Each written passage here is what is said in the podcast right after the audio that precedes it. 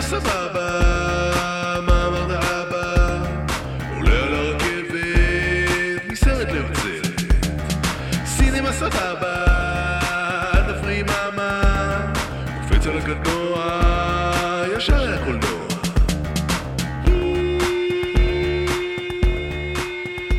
שלום, ברוכים הבאים, סינמה סבבה, פודקאסט קולנוע חדש שבו מדברים על סרטים חדשים. אני שייקי צ'אלס, מבקר הקולנוע של ישראל היום, איתי כרגיל, אמיתי המלומד אבנר שביט, מבקר הקולנוע של וואלה, אהלן אבנר. שלום. מה העניינים? בסדר.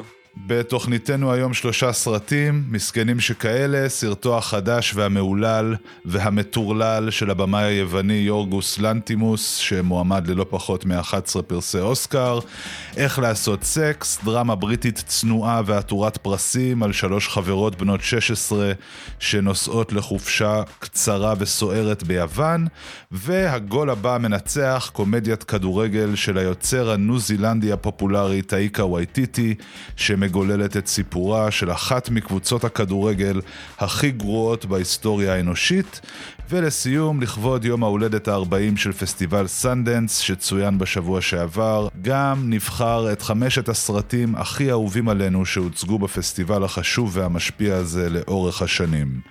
סינמה סבבה, תוכנית מספר 2, יאללה מתחילים.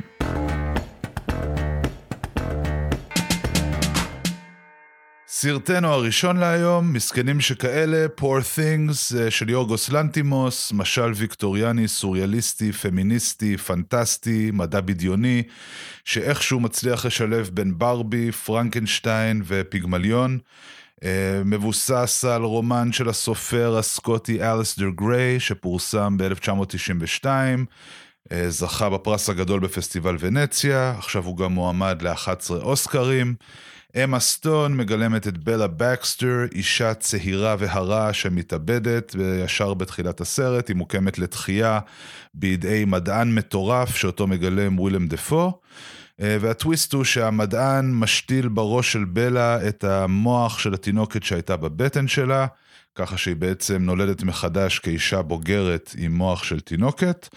המדען המטורף מגדל את בלה בביתו, מגונן עליה מפני העולם החיצוני, מתכנן לחתן אותה עם העוזר הצעיר וטוב הלב שלו, אלא שאז בלה מפתחת רצונות עצמאיים, מחליטה לברוח לליסבון עם עורך דין נהנתן וחרמן, שאותו מגלם מרק רופלו, והדברים מתחילים ללכת לכיוונים אפילו עוד פחות צפויים ממה שהם הלכו עד לאותו הרגע. אבנר, מה חשבת על מסכנים שכאלה? טוב, קודם כל, אתה יודע שסמנטיקה זה הכל, אז אני כבר חולק על כל מיני הגדרות שנתת, נגיד שזה פמיניסטי, או שהדברים הם בלתי צפויים. מעבר לזה, אני מחייק את זה לשני דברים. מבחינתי, יש בסרט הזה את ההופעה של אמה סטון, ואת כל השאר. אז נתחיל עם ההופעה של אמה סטון, ומבחינתי הכותרת, זאת הופעה שמגיעה לה 5 אוסקרים, אני אגב גם חושב שהיא תזכה באוסקר, ולא לילי גלדסטון, ובכל מקרה מגיעה לה, לא אוסקר אחד, מגיעה לה 5, וזאת גם הופעה שידברו עליה גם עוד 50 שנה, ובאמת אי אפשר להפריז בערך של מה שהיא עושה כאן, היא מחשמלת לא רק את המסך, אלא גם את כל מי שמסביבה, והופכת אותו או אותה לטוב וטובה יותר. הדמות שלה מתחילה עם מוח של תינוקת, אבל לומדת ומתבגרת מהר מאוד, והופכת לפילוסופית, עם מוח חריף וערני, ועם תודעה מעמדית וחברתית, אז היא בעצם, היא מגלמת כאן, היא עושה כאן משהו שראינו מעט מאוד בהיסטוריה של המשחק, שהיא מגלמת דמות במצבי תודעה שונים. היא עושה מהלך באמת מדהים, אם אתה משווה אותה בתחילת הסרט, מהסצנות הראשונות שלה, לאיפה שהיא מסיימת את הסרט, זה באמת לא יאמן שכל זה קרה בסרט אחד. בעצם כל השלבים האלה וכל הדרך הזאת, אני מסכים לגמרי. אני רואה את הסרט, יש הרי בעולם גיבורי על את המושג הזה, origin story, שנותנים לך את הסיפור של איך הגיבור, הגיבורה או האיש הרע הפכו למה שהם, אז כאן זה גם origin story, אבל של פילוסופית, מישהי שמתחילה את הסרט עם מוח של תינוקת, ומסיימת אותו, אני חושב כאחת הנשים, לא רק הנשים, כאחת היצורים החיים הכי חכמים בסביבה. וזה הסיפור על איך היא נהייתה כל כך בוגרת ומודעת וחכמה, וסטון מגלמת את התהליך הזה, ומה שמדהים שהיא עושה אותו בצורה כל כך נונשלנטית. זאת אומרת, ההופעה שלה היא לא, אין בה מניירות, אין בה מאמץ, אין בה חשיבות עצמית או שביעות רצון עצמית. זה פשוט פנומנלי. אבל אני מרגיש שמגיע אבל, כאילו מאוד אהבת את אמה סטון, אבל פחות נראה לי שאולי, זו תחושה שלי, פחות אהבת את הסרט שבו היא מככבת. אני רוצה לשמוע אותך קודם בסרט, אני רק אגיד משהו לגבי אמה סטון. כן, בבקשה. אי אפשר כמובן שלא לדבר על התעוזה שלה בסרט, זאת אומרת, זה נחשב לתעוזה בסטנדרטים של קולנוע המסחרי. צריך אולי לומר, יש המון המון מין בסרט. והמון עירום. המון עירום, המון התנהגויות שערורייתיות. זה חלק מאוד מאוד חשוב מהדמות שלה, שפשוט אין לה בושה, היא באמת הולכת לכל כיוון שהיא רוצה בלי לחשוב. ובגלל זה, אז עוד לפני המין, זה מתחיל בזה שהיא מגלה איזה עונג זה לשים את היד בין הרגליים, והיא מופתעת שהמשרתת נבוכה, כשהיא מדברת על זה, אז הסרט מתחיל עם עוננות, אחר כך עובר למין, ויש פה מין עם גברים ועם נשים, בגילאים שונים, בצבעים שונים, במגדרים שונים, ובתנוחות שונות, וכמובן רוב הזמן בעירום מלא, אבל הסרט שמסכנים שכאלה הכי הזכיר לי, זה דווקא סרט פיקטיבי, רושל רושל מסיינפלד, הסרט הפיקטיבי הכי פופולרי בסיינפלד, שהיה פרודיה, זה סרט על המסע האירוטי של בחורה ממילאנו למין, שג'רי וג'ורג' וכולם רואים רק בשביל העירום של השחקנית, ויש לי תחושה כל העניין של הקולנוע האמנותי וסרטי האיכות פה, הוא הצטלה להראות נשים ערומות, בעיקר אישה ערומה אחת, יש פה נצלנות שמסתתרת מאחורי כסות אינטלקטואלית, ושלא באמת צריך את כל העירום הזה. אוקיי, אני מאוד מופתע ממה שאתה אומר. יופי, אני שמח. אני מוכרח לומר שהעירום מבחינתי באמת היה די שולי, כאילו אני לא ראיתי אותו לרגע בתור אטרקציה או משהו באמת, אתה יודע, יש סרטים שבהם באמת זה סוג של אירוע, כאילו שצריך לשים לב אליו, כאן הרגשתי שהוא משהו באמת שלא עושים ממנו עניין, מאוד אהבתי דווקא את הרעיונות ואת המחשבות שהסרט מעלה ומציג, בהקשרים של החופש המיני של בלה והמסע שהיא עושה בעולם. אני לא רוצה לקלקל את מה שקורה בחצי השני של הסרט, אבל הדברים מתפתחים. הסרט עשוי בצורה מרתקת בכל המישורים והמובנים, בין אם אנחנו מדברים על הצילום, על המוזיקה, על התלבושות, על הסטים, וכמובן אמה סטון שמחזיקה את הכל על הכתפיים שלה בהופעה הפנטסטית שלה, שחקני המשנה ווילם דפו, אם היה מישהו שנולד לשחק מדען מטורף זה ללא ספק ווילם דפו, אפילו מרק רפלו שהרבה זמן לא, אני מרגיש שהרבה זמן לא ראינו ממנו איזו הופעה ראויה, הוא באמת מגלם מצוין פה את הטמבל, ובסופו של דבר יש לנו פה סיפור מאוד יפה על אישה והגברים שמנסים לשלוט בה, ואיך היא בעצם מנצחת אותם ומערימה עליהם ויותר חכמה מהם. באמת נהניתי, אני חושב, מכל רגע של הסרט הזה. טוב, אני גם נהניתי, ראיתי אותו פעמיים, שהרעיון הבסיסי מבריק, שמשתילים במישהי את המוח שלה, מישהי שהתאבדה את המוח של התינוקת שלה, שהייתה בתוכה, זה רעיון מבריק, מפתיע שעשו את הסרט הזה. עד עכשיו, אני רק אגיד, אמרת פעמיים שזה הולך בכיוונים לא צפויים, אני חושב שבסופו של דבר, האמירות שהסרט די צפויות, ובעיקר טרנדיות, ואני גם לא יודע עד כמה הוא מאמין בהם, או עד כמה שזה פשוט אופורטוניזם. בסופו של דבר, הסרט הזה, עוד יותר מה שמשולש העצבות למשל, יש לי כמו אלון של מרקסיזם למתחילים, והוא בצורה מאוד נאמנה לרוח הימים, בסופו של דבר בא ואומר שהכל, כל הצרות באות מהגבר הלבן. זו דרך אחת להסתכל על זה כאן. זה לדעתי הדרך היחידה, כל האירוניה. אחד הגברים הוא לא לבן, העוזר של... אבל הוא טוב. של ווילם דפו, לא, הוא גם כן רוצה לשלוט בבלה, בדרכו. אני רק רוצה להגיד משהו אחד, אתה אמרת שידברו על זה בעוד 50 שנה על ההופעה שלה, אז אני גם כן רוצה רגע להוציא את זה מתוך הרגע הנוכחי, מתוך האופנות. אני חושב שהדמות של בלה בקסטר היא דמות שהיא מעבר לאופנות ולזמנים, ככה שאני לא חושב שהסרט הזה הוא מחפש להתחנף. אז זה סרט שהוא כאילו בא עם האמירה הפמיניסטית הזאת, אבל שוב, כתב אותו גבר, ביים אותו גבר, כרטיס הביקור... המרכזי שלו זה עירום של אישה. אני חושב שהוא מתמסר לטרנדים בצורה כמובן מאוד אפקטיבית מבחינתו, עם כל הדיבור והפרסים. ואני גם, באופן כללי, אני חושב שהאמנות גדולה היא כזאת שמאתגרת טרנדים, לא כזאת שמתמסרת לטרנד. אז בגלל זה אני אומר, אני חושב שהסרט הזה הוא לא יהיה קלאסיקה הזמנית, ההופעה של אמה סטון היא גדולה מהסרט, והיא כן תהיה משהו שידברו עליו עוד הרבה הרבה זמן. אוקיי. הסרט הצחיק אותך? לא הצחיק אותך. ממש לא. אוקיי. לא, ממש לא. אני צחקתי בכל כמה וכמה פעמים, ממש בצורה בולטת.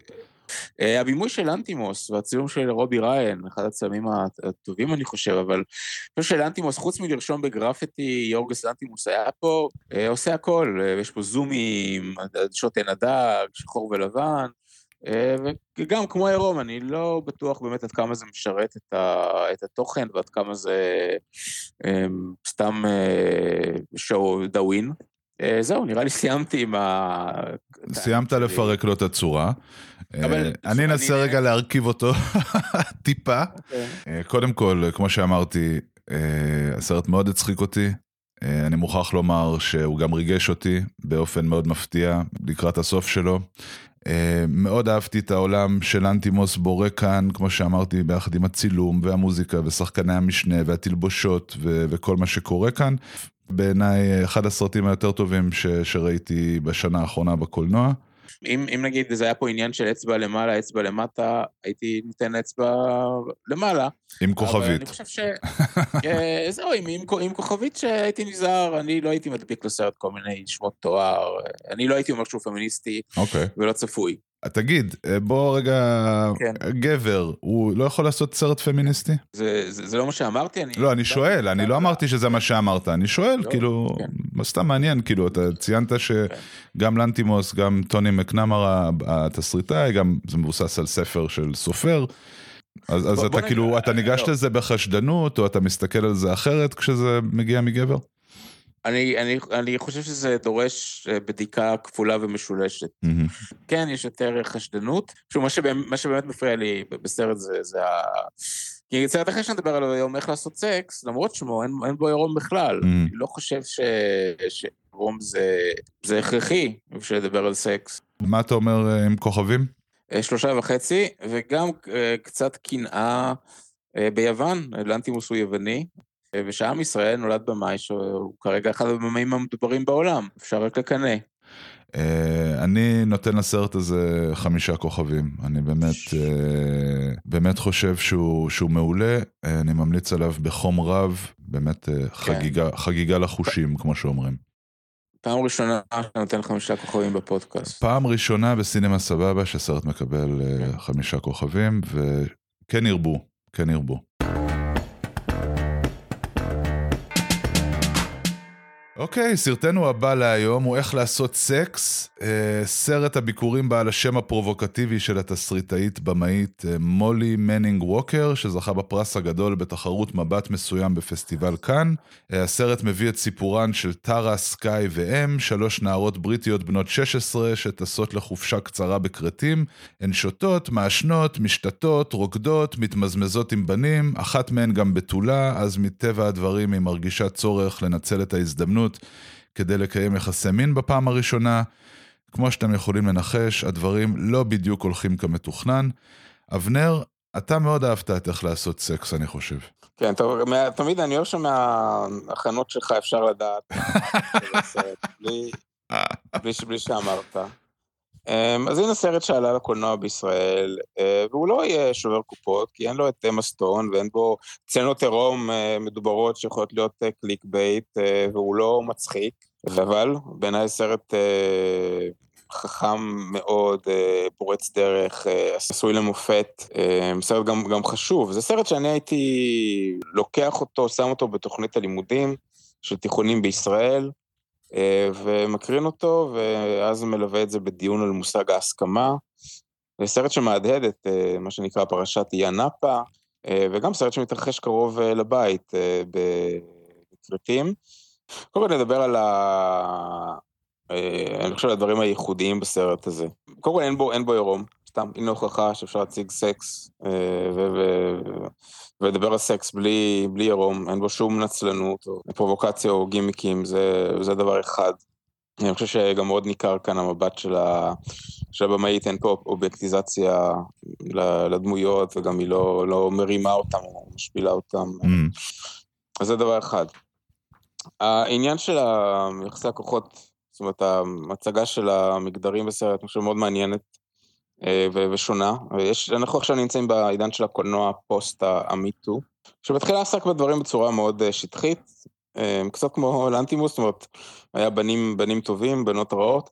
פה, מה שמעניין בסרט זה שהגיבורה נחושה לאבד את הבתולים שלה, שזו קונבנציה שגורה בסרטי התבגרות, ולמה היא נחושה? א', אין לה איזה עניין, נגיד, בניגוד ללנטימוס, אין לה איזה תיאבון מיני, יוצא דופן או בכלל. עניין חברתי. זה לחץ חברתי. עכשיו זה גם לא בניגוד ללנטימוס, ששם כל הגברים החרמנים כזה רוצים לנצל אותה. פה הגברים פחות חרמנים ממנה. והבנים, בעיקר הבן שהיא אולי מנסה לעשות איתו את זה, הוא לא כך מתעניין בזה, הוא לא כך טוב בזה, אז אין פה את העניין של הבנים רעים והבנות טובות, זה הרבה יותר מורכב מזה. דבר שלישי זה איך שהמין מוצג פה, אין פה לא אסתטיזציה ולא ההדרה של המין, הוא לא, זה פעולה, אני חושב שמזמן לא ראינו מין מוצג בתור דבר כל כך זניח וטריוויאלי ומהיר בקולנוע. הדוגמה היחידה שעולה לי לראש, שזה גם מין של בני נוער, זה בבית אמא שלך גם, שמתחיל בצנות מין דומות לאלה שרואים פה. אז אין פה איזה התלהבות, אני חושב שבלנטימוס קצת התלהבות ילדותית ממין, כמו של, לא יודע. יש חדווה, אבנר, זו חדווה, מותר ליהנות ממין, מותר לראות מין ולחשוב שהוא דבר כיפי ומשחרר וטוב. לא חייבים תמיד לתת לזה את התווית הנוספת של הדבר, אתה יודע, הרע, המזיק, הטראומטי. יש גישה בריאה למין, לדעתי, במסכנים שכאלה. באיך לעשות סקס, יש גישה נבוכה, ילדותית, כיאה לדמויות, חוסר ניסיון, איזשהו באמת להט להתנסות, ולהט כבר לעשות את זה, ולהיות במקום הזה שאתה מייחל להגיע אליו, שהחברות שלך כבר שם, שהחברים שלך כבר שם, אתה גם רוצה להיות שם, אתה גם רוצה את ההישג הזה. אני חושב שהבנים בסרט מאוד מאוד חושבים על מין כל הזמן, ואני חושב שגם יש בסרט בן טוב, ויש בן לא טוב. זה די ברור, אבל יש בסרט הזה, קודם כל, אני אהבתי את הסרט, כן? לא יודע מה הבנת מההקדמה שלי, אני אהבתי את הסרט, זה סרט מאוד פשוט, מאוד מדויק, מאוד ממוקד, הוא 1.5 שעות על השעון, יש בו משהו מאוד כנה ומעורר אהדה, והשלוש גיבורות שלו הן כתובות טוב ומשוחקות טוב, והדינמיקה שלהן מורכבת ומלאת נואנסים, הן גם חברות מאוד טובות, אבל הן גם מתחרות, וזה משהו שמאוד אהבתי בסרט הזה, הן מתחרות על בנים, הן מתחרות על ציונים, הן מתחרות על הישגים, כאילו יש את המתח הזה בין שמרימות אחת לשנייה, וגם יש את הרגעים שהן יכולות במשפט אחד קטן להוריד בצורה מאוד ברורה, מאוד אהבתי את זה, ויש בזה משהו מאוד אמיתי. ומשהו שהוא מאוד לא שחור לבן, כאילו כולנו יכולים להיות חרות, כולנו, גם לחברים שלנו, אז זה משהו שאהבתי מאוד. הסרט מצליח לתת תחושה של זמן ומקום, שזה לא אנגליה, לא לונדון הוויקטוריאנית. נכון. אז מקום פחות קולנועי ויפה, אבל הוא נותן את התחושה שלו, שזו תחושה של רעש ולכלוך, שהסרט הזה הוא הרעלת אלכוהול אחת גדולה. ושוב, גם בהקשר של מין, אני לא חושב שהוא מציג מין כמשהו מביך או משהו רע, הוא מציג אותו כמשהו שהוא לא פעולה קולנועית. ואני מניח שרוב יחסי המין שמתקיימים בעולם, זה לא שמרק רופלו שוכב בחטבה עם אמא סטון, אלא דברים פחות... תשמע, רואים את הפרצוף של אמא סטון, ורואים שהיא מאוד מאוד מאוד נהנית. אוקיי? בוא נגיד כך. איך לעשות סקס ככה? קצת יותר קרוב לאיך שעושים סקס. כשאתה בן 16, כן, נכון, כשזה הפעמים הראשונות שלך, ואתה לא יודע כלום מהחיים שלך, וכן, אז אני חושב שזה משקף את זה בצורה די אמינה, וגם מצולם בצורה שמשקפת את זה. אבל מה שרציתי רגע להגיד עוד על איך לעשות סקס, קודם כל זה קצת הפתיע אותי, אולי זה גם קצת בצפייה הראשונה, זה קצת הוציא אותי, כן? כי אתה רואה סרט שאתה שומע שהוא זכה בפרס די רציני בפסטיבל כאן, עוד במסגרת הצד, אז אני באתי לסרט הזה עם איזושהי ציפייה, וגיליתי שזה דווקא סרט די קונבנציונלי, הוא לא קיצוני, הוא לא אפל, הוא גם לא בא לזעזע, יש הרבה סרטים בז'אנר הזה, שאתה כאילו, יש הרגשה שמשהו רע הולך לקרות, אתה עוד לא יודע איך, אתה עוד לא יודע מה, אם ראיתם את 6 פעמים, כמובן, זה גם כן דוגמה לסרט שבה דברים הופכים להיות, מתחילים רע, והופכים להיות רק עוד יותר רעים ככל שהסרט ממשיך, בסרט הזה זה לא עובד ככה, שלדעתי זה דווקא מרענן, וזה דווקא היה מגניב שהתסריט לא הלך למקומות שאנחנו בהכרח מצפים שהוא ילך, הוא כן מתמודד בצורה כנה ויפה עם הנושאים שהוא רוצה להתמודד איתם בלי להתפשר, אבל הוא לא מרגיש צורך לדחוף את הפרצוף שלנו לתוך זה שהצופים ולגרום לנו לזעזוע או לסבל, ודווקא יש... במהלך של הסרט בסופו של דבר משהו שאני פירשתי אותו כאופטימי, כמשהו מנחם. יש לסרט הזה חשיבות. למרות שהוא מכוון לפסטיבלים וזכה בפסטיבל, הוא לא מנסה להחצין. הבימוי כאן בא לשרת את הסיפור ואת התמות. גם המוזיקה נפלאה, הסרט מסתיים עם Strong של רומי, שזה אחד השירים האהובים עליי מהשנה האחרונה. אז יש פה מבחינתי שילוב נדיר בין הקולנוע הכי טוב, המוזיקה הכי טובה של השנה החולפת. וגם, כמו שאמרת, בסופו של דבר יש פה מסר אופטימי, יחסית, לגבי הכוח של החברות ושל הסולידריות של האחווה האנשית, ואני מאמין שהסרט מאמין במה שהוא אומר, שאין פה לדעתי שום אופורטוניזם ושום טרנדיות, יש פה באמת, שהסרט הזה נעשה מתוך אמונה מוחלטת, ושהפה והלב של הבמאית שווים, שגם זה לא קורה הרבה. אבל הסרט הרגיש לי מאוד מאוד אמיתי. תן סיכום. סיכום? לא, 5 כוכבים. זה סרט שבשבילו אני שולף מהבונקר את הביטוי חשוב, ואני חושב שתהיה לו קריירה לא יש לו בקופות, אבל סרט שעוד ידברו עליו והשתמשו בו, אני נותן לאיך לעשות סקס 4 כוכבים, חושב שזה סרט טוב, שבאמת אומר את מה שיש לו להגיד בצורה מאוד בהירה ויפה, ושווה להקשיב.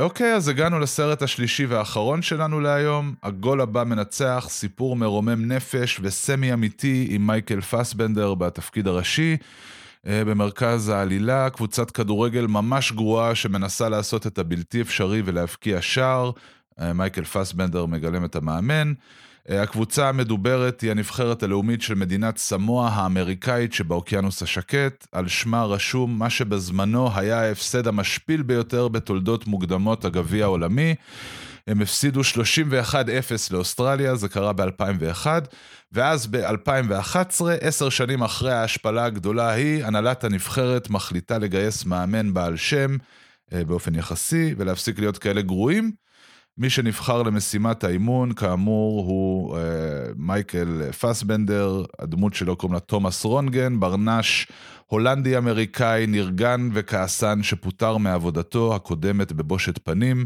וכמו שבדרך כלל קורה בסרטים כאלה, הוא זקוק כעת לסוג של שיקום אישי ומקצועי, גם המאמן, גם השחקנים ילמדו זה את זה, כמה דברים חשובים, וכולנו ננגב דמעה בדרך אל הסוף המרגש. הגול הבא מנצח, אבנר, מה הביקורת שלך? כמה תוספות לעלילה, אם אפשר? בטח. זה מבוסס על סרט דוקו באותו שם. את הסרט הדוקו, אגב, ראיתי בזמנו, בזמן אמת, בפריז, עם חברי ספי קרופסקי, שהלך לעולמו בטרם עת, לפני שנתיים, ואני חשבתי עליו כשראיתי את הסרט העלילתי, אני חושב עליו גם עכשיו, ומקדיש לו את השיחה הזאת. זה דבר אחד. עוד משהו, אם הסיפור לא היה מיוחד מספיק, סמואה גם הציגה את השחקנית הטרנסג'נדרית הראשונה בתולדות מוקדמות המונדיאל, נכון. שהיא כמובן דמות מאוד מרכזית בסרט. מי שכתב וביים את הסרט הזה הוא טאיקה וייטיטי, הניו זילנדי, ג'ו ג'ו רביט, תור 3, הסרט הזה הוא בצלמו ובדמותו, בעצם מאוד דומיננטי, הנגיעה שלו, הוא משחק כאן בתפקיד משנה, אבל הרוח שלו בהחלט מורגשת לדעתי לכל אורך הדרך, זה סרט מאוד אופייני לו. תשמע, אני כאילו מבחינתי מקטלג את הסרט בצורה מאוד פשוטה, כסרט כדורגל, יותר משהו סרט של וייטיטי או לא וייטיטי, לא בכך הרגשתי שיש בסרט הזה במאי, אני לא יודע אם בהכרח קצת זה היה כל כך שונה עם המביים אותו, לא יודע, ג'ו טרטלטאוב או... וואו, איזו בחירה. אני כן חושב שהסוף, שהוא כמובן לא אגיד מה, אבל הדרך שהוא מספר את הסיפור של הסוף, הייתה יצירתית ומקורית, אבל שוב לא בהכרח איזו חותמת של במאי גדול וייחודי, אלא סתם, פשוט היה פה איזה טוויסט נחמד. מבחינתי הכוח של הסרט זה הסיפור, היוצא דופן, התרבות הסמואית, שלא זוכר לייצוג על המסך, בקולנוע המערבי יותר מדי, זה המרענן, הדמויות החזקות, והקשר ביניהן, וכמובן, היופי של משחק כדורגל, שאנחנו לא רואים הרבה סרטי כדורגל עשויים היטב, ופה שיחה שלמה על כדורגל וקולנוע שלא ניכנס אליה, אבל בוא נגיד שבתור חובב כדורגל, שגם קצת חובב קולנוע, אז אני מאוד נהניתי מהסרט. מבחינת רק מד הנעת האור, אז זה אחד הסרטים שהכי נהנתי מהם בזמן האחרון, פשוט כי אני כל כך אוהב כדורגל וכל כך אוהב קולנוע, ושילוב ביניהם פה היה מוצלח במקרה הזה. הסרט, צריך להגיד, נכשל, דיברת על וייטיטי, זה הסרט שלו שהכי לא הצליח, ביקורות לא טובות. מאז שהוא התחיל להצליח, זה הסרט שלו שהכי לא הצליח. בדיוק. כן, אתה תמיד אומר את זה יפה. לדעתי, שתי סיבות, שלאו דווקא היה איכות הסרט, א', פוליטיקלי קורקט, בתקשורת האמריקאית מאוד נהנו להיות יותר צדיקים מהאפיפיור, יותר ווק מנשיאת הרווארד, ולהסביר שהסרט איכשהו, זאת אומרת לבקר את הסרט, על איך שהוא מתייחס לטרנסג'נדרית, ואיך שהוא מתייחס לסמואים, למרות שזה מאוד ברור, זה מאוד ברור שהדמות של פסבנדר עוברת את התהליך המבוקש בסרט, איך שהוא מתייחס בהתחלה לשחקנית המדוברת, איך שכאילו הוא עובר תהליך, הוא לומד. לא הבנתי את הביקורת הזאת שהושמעה. זה מצחיק שביקרו אותו יותר על סרט על כדורגל בסמואה, זאת אומרת, על החוסר הרגישות שלו, בסרט המקומי בסמואה. מאשר על ג'ו ג'ו רביט. מאשר על היטלר, כן. אבל ככה זה. אז קודם כל, אז באמת, הביקורת שלי תתחיל מזה, שהסרט הזה הרבה יותר טוב מג'ו ג'ו רביט, לדעתי. הרבה יותר נהניתי ממנו, וגם זה לא אומר שאני חושב שזה סרט גדול, זה סרט חביב וחמוד וכליל. אמרתי שאני מרגיש פה את טאיקה וייטיטי, אז בואו אני אחזק את זה, יש פה את ה... את הוויס שלו, כאילו הוא כתב את התסריט, הוא מקריין את הסיפור, מעט, כאילו זה מזכיר את תור, את הדמות שלו שם, איש האבנים, כאילו זה סוג של וריאציה על אותה דמות, אותה דרך לספר סיפור, זה נורא קליל, נורא קל להיכנס לתוך זה, ולזרום עם זה, וללכת עם זה, הסרט הזה, אולי צריך להגיד, צולם כבר ב-2019, ויוצא רק עכשיו, אז אני לא יודע, כאילו, וייטיטי עבר איזשהו תהליך, אמרנו, הפך להיות מאוד פופולרי, הפך להיות גם די מאוס, אני חושב באיזשהו מקום, אפשר היה להרגיש את זה כבר בתור 4, שהוא קצת, אולי הלך לאיבוד, קצת אף על עצמו, אני לא יודע, נחכה ונראה לאן הוא ילך מכאן, אבל פה ב-2019, שהוא עשה את הסרט הזה, אולי זה היה עוד לפני שהשתן עלה לו לראש, אולי זה קשור, אולי לא, לא יודע. מייקל פסבנדר גם כן יצא ל4 שנים של הפסקה, הוא חזר עכשיו עם הרוצח לפני כמה חודשים של דיוויד פינצ'ר, אבל זה, הגול הבא מנצח, זה הסרט האחרון שגם הוא עשה לפני שהוא יצא לחופשה שלו, ורק נגיד שאם אתם רוצים לראות את הסרט, כדאי שתזדרזו, כי נראה שהוא לא ישרוד יותר מדי זמן באולמות, הוא כבר עכשיו בשבוע השני שלו, אבנר אתה מעדכן אותנו שהוא כבר לא מציג יותר מדי בבתי הקולנוע. צריך להגיד משהו שמפיצים בישראל, הם לא, בניגוד לכל מקום בעולם, הם לא מפרסמים נתונים קופתיים. נכון. לא אומרים, נגיד, זה מחר, לנטימוס מחר 20 כרטיסים, והם הסטורים מחר. זה סודי. הדרך היחידה לדעת אם סרט עובד או לא, אלא אם סרט מאוד מצליח, ואז כמובן שהם מפרסמים וגם רוצים שאנחנו נפרסם. נכון. הדרך היחידה לדעת אם סרט מצליח או לא, זה להסתכל בפרוגרמציות של בתי הקולנוע, ולראות כמה הקרנות משבוע לשבוע. אם יש ביקוש, או אין ביקוש. כן, וגם מפיצים יודעים, מנהלי בתי הקולנוע יודעים מהר מאוד. ביום ראשון הם כבר יודעים להחליט לגבי ההמשך, אחרי 3 ימים של הפצה. רק לא אתה למשל מקרין פעם בשעה. הקומדיה הרומנטית עליה דיברנו בתוכנית הקודמת, כן? מה שמראה גם איזו השפעה מסחרת יש לי. ולעומת זאת, הגול הבא מנצח, בסינמה סיטי ירד לאיזה פעם ביום, וגם בשעות לא... אבל שוב, זה רק סינמה סיטי, יש גם את יס פלנט, זה גם עניין של האם המפיץ, או הבעלים של האם בית הקולנוע שייך למי שמפיץ את הסרט, ובמקרה הזה לא... מי שמפיץ את הסרט הוא הבעלים של יס פלנט, אז שם בטח יש קצת יותר הקרנות, אבל בוא נגיד שהסרט הוא לא... הוא לא להיט, כמו שקרה בעולם, ובאמת, כמו שאמרת, באמת בעקבות הכישלון, אז הסרט כבר יצא לסטרימינג בחול, אני מניח שהוא גם יגיע בקרוב לדיזני פלוס, בקיצור, גם אם הוא יפסיק להציג בקולנוע, אתם תוכלו לראות אותו אם רק תרצו בכך. כן, בבקשה. לא, עוד סיבה לדעתי שהוא נכשל, שכדורגל זה רעל קופתי. את הקהל שסרטי כדורגל יכול להגיע אליו, הוא מאוד נמוך. ובגלל זה הסתכלתי, נגיד, בטבלת שוברי הקופות של הסרטי הכדורגל הכי מצליחי בקופות ארצות הברית, ונדהמתי. אתה יודע מה הסרט הכדורגל הכי מצליח? הבריחה לניצחון? לא. אני לא יודע גם אם הוא קוטלג כסרט כדורגל, אז ממה שקוטלג, אתה לא תדע. סרט הכדורגל שאולין סוקר? לא, קיקינג אנד סקרימינג, זה סרט עם וויל פרל. וואו, עם וויל פרל, זה אחד הכישלונות הכי גדולים של הקריירה שלו, וזה הסרט כדורגל הכי מצליח. כן. וואו. עם $38 מיליון, שזה... מדהים. יותר מכל סרט. בקאם, שרקי אותה כמו בקאם, מקום שלישי עם $18 מיליון. באמת, תקרת זכוכית של סרטי כדורגל מאוד מאוד נמוכה, ורובם אפילו לא מתקרבים אליה. לא היה לו סיכוי, ל-WTT. לא היה לו סיכוי, בגלל החומרים שהוא נגע בהם, מכל הבחינות, מכל הצדדים. לא היה סיכוי שסרט הזה... אולי גם פשוט נמאס קצת לאנשים מ-WTT, לא? הוא קצת... יותר מדי מבסוט? צריך קצת להוריד אותו לקרקע? אני לא חושב שאנחנו חיים בעידן שבו לקהל הרחב, איזשהו יחס לבמאים כמותגים. הכל בראש שלי. אולי לנולן ואפילו ספילברג, אני לא בטוח. לא חושב. מה עם כוכבים?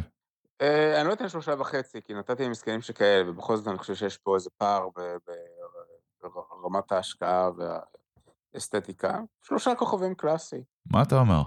גם אני נותן לו 3 כוכבים, לא הסרט הכי טוב שתראו השנה, אבל הוא בטוח לא הסרט הכי רע שתראו השנה.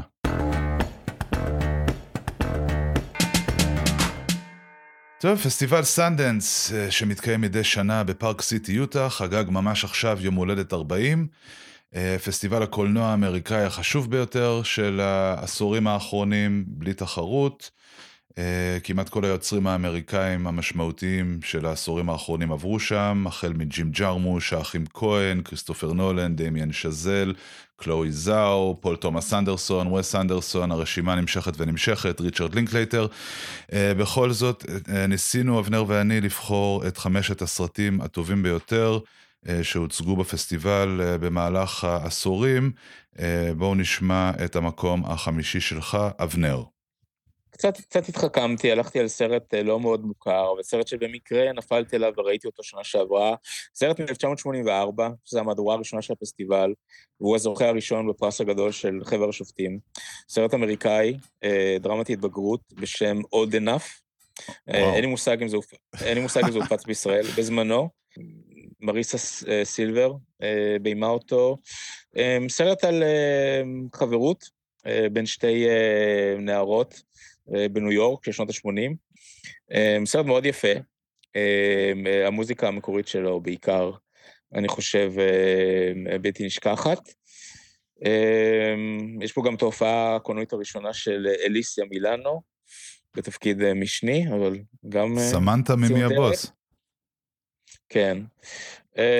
ובקצור, סרט שנפלתי עליו במקרה, מכל מיני סיבות, איכשהו הגעתי אליו, שנה שעברה, אז תגיד לנו שוב איך קוראים לו, כי אני רוצה לרשום אותו, אני בחיים לא שמעתי עליו עד עכשיו. Old Enough. Old Enough, אוקיי. מבוגרת מספיק, מבוגרות מספיק. מעניין מאוד, יפה.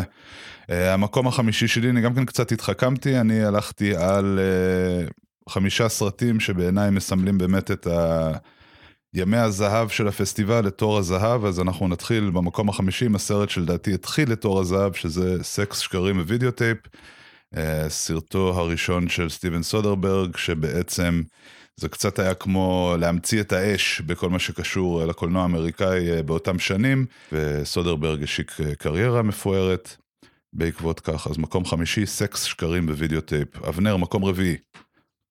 סופר סייז מי. של מורגן ספרלוק, שהשנה יהיה, בעצם עכשיו, זה 20 שנה לצאתו. זה הדוקו שבו הוא אוכל רק ביג מק במשך חודש. אני לא חושב שזה הסרט הכי, מבחינה קולנועית, הסרט הכי טוב שאי פעם נעשה, זה לא... אבל אני חושב שזה סרט שהוא העלה למודעות את העניין של אוכל בריא ולא בריא, ושינה את השיח לגביו. היום בארצות הברית, אני חושב כמעט בכל מקום כתוב לך כמה קלוריות, יש בכל, ומה בדיוק המרכיבים. זה סרט ששינה משהו, עזר להתחיל לשנות משהו, שאין הרבה סרטים שבסנדנס או במקומות אחרים, שיכולים לטעון לכתר הזה, אז לכן במקום הרביעי. יפה, סופר סייז מי, לאכול בגדול. מקום רביעי שלי, אני בחרתי את חברות וחתולים, Walking and Talking, של ניקול הולופסנר, שמסתכלים לאחור באמת על שנות ה-90, על הימים של מירה מקס ושל סנדנס, אז אנחנו רואים באמת שיש שם בעיקר גברים. ניקול הולופסנר התחילה גם כן ב-90s בסנדנס, היא עדיין פעילה היום, אני חושב שהיא קצת נשכחה, קצת שלא בצדק גם לא נספרת באותה נשימה עם הקולגות הגברים שלה.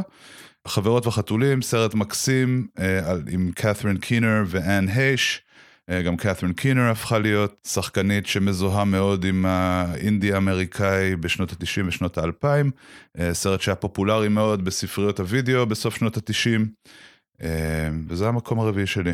מקום שלישי, נחלק בין שניים, רציחות פשוטות, כן. וכלבי השמורת. יפה. תשמע, הפסטיבל בעצם מתניע את הקריירה של האחים כהן, רציחות פשוטות, של טרנטינו עם כלבי השמורת. אחר כך הם התקדמו והגיעו לכאן, טרנטינו אחרי כלבי השמורת עסקה בדקל הזהב עם ספרות זולה, זאת אומרת ממש מיד אחרי כלבי השמורת. זהו, מה עוד אפשר להגיד? מקום שלישי שלי, עוד...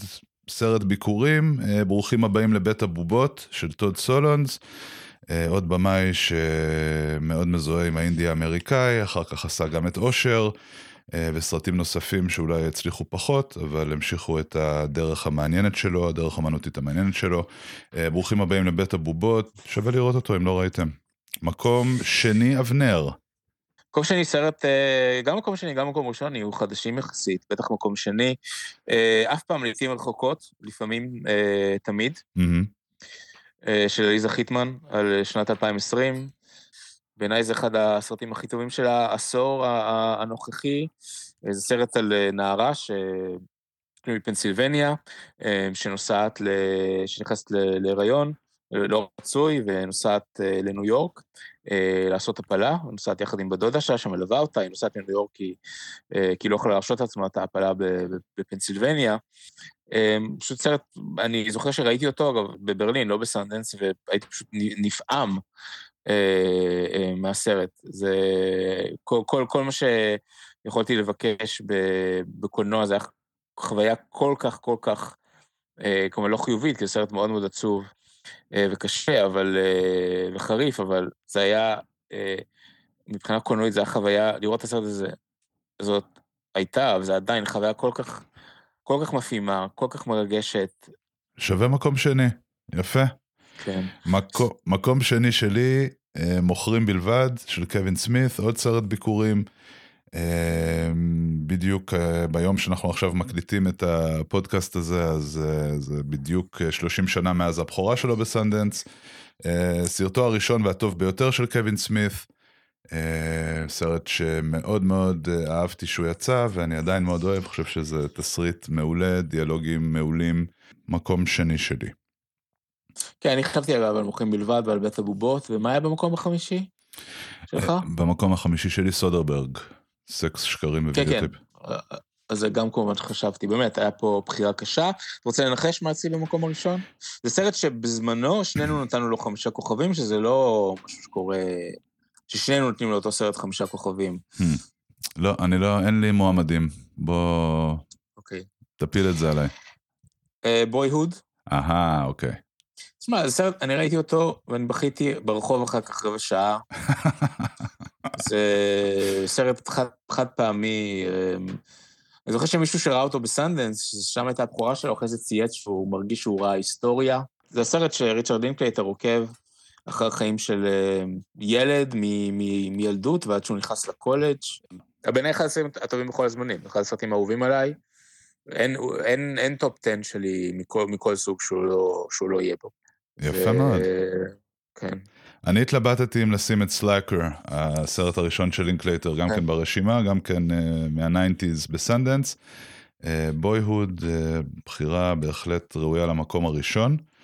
המקום הראשון שלי משעמם, כי כבר אמרת אותו, כלבי השמורת, טרנטינו מגיע לסנדנס, הוא פיתח את התסריט ביחד בחממה של סנדנס, חזר שנה אחר כך והציג את הסרט, לפי השמועות רוברט רדפורד, הבוס של פסטיבל סנדנס, מי שעמד מאחוריו במשך כל השנים האלה, היה מאוד לא מרוצה מהסרט, ראה בזה אלימות ודם וכללות, וזה לא הכיוון שהוא קיווה שהפסטיבל שלו ילך, אבל טרנטינו נולד בסנדנס, אפשר לומר, כמו עוד רבים וטובים, ובאמת היה קשה לבחור 5 סרטים מתוך הרשימה המטורפת הזאת של סנדנס. כן, אני לא הכרתי את הסיפור על רדפורד וכלבי השמורת. זה משהו שמתישהו שקרה, אני חושב שיש את זה בספר של ביסקינד, אם אינני טועה. וצריך להגיד, חוץ מזה גילה את טרנטינו, זה הסרט הרי זה סרט ששובר את הנרטיב, מערבב בין ההתחלה, אמצע וסוף, שזה לא דבר שהיה נהוג, לא בקולנוע האמריקאי, וזה התחיל זה בעצם פתח את הדלת לקולנוענים אחרי טרנטינו גם, לשחק עם הנרטיב, הסרט הזה הוא הסוף של ההתחלה, אמצע וסוף בקולנוע האמריקאי. כי מהסרט הזה והלאה, במאיות התחילו לערבב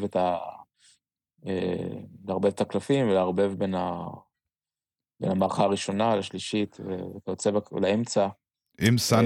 עם סנדנס התחילו איזושהי מהפכה בקולנוע האמריקאי, אני חושב שכלבי השמורת זה היה כמו איזה מכת ברק, שרק הפכה את זה לרשמי, באמת קשה לחשוב על סרט שכל כך השפיע, על מה שבא אחריו, כמו הסרט הזה, כמובן שגם פלפ פיקשן אחר כך, אבל זה התחיל כאן, ואני רק אגיד, הספר של ביסקין שהזכרתי, שכחתי לרגע איך קוראים לו Down and Dirty Pictures, שהוא בעצם מספר את כל הסיפור של סנדנס, של מירמקס, של הקולנוע העצמאי האמריקאי, זה ספר ממש מעולה, מלא סיפורים ועניינים, למרות שבאמת אין בו את הסיפור אולי הכי גדול בדיעבד, שזה מה שקרה בכל הזמן הזה בעצם מאחורי הקלעים עם הרווי ויינסטין. אבל אולי יום אחד נקבל ספר שיספר את הסיפור הזה מהצד השני. אוקיי, נראה לי שהגענו לסוף הפרק 2 של סינמה סבבה. אבנר, היה תענוג. בטח, בנקולה שלי. אני מצפה לתוכנית הבאה שלנו. שתגיע ממש מהר. אני רוצה להגיד תודה רבה לכם שהזנתם, ומה אני אגיד לכם? תשמרו על עצמכם, ונתראה בקרוב. ביי.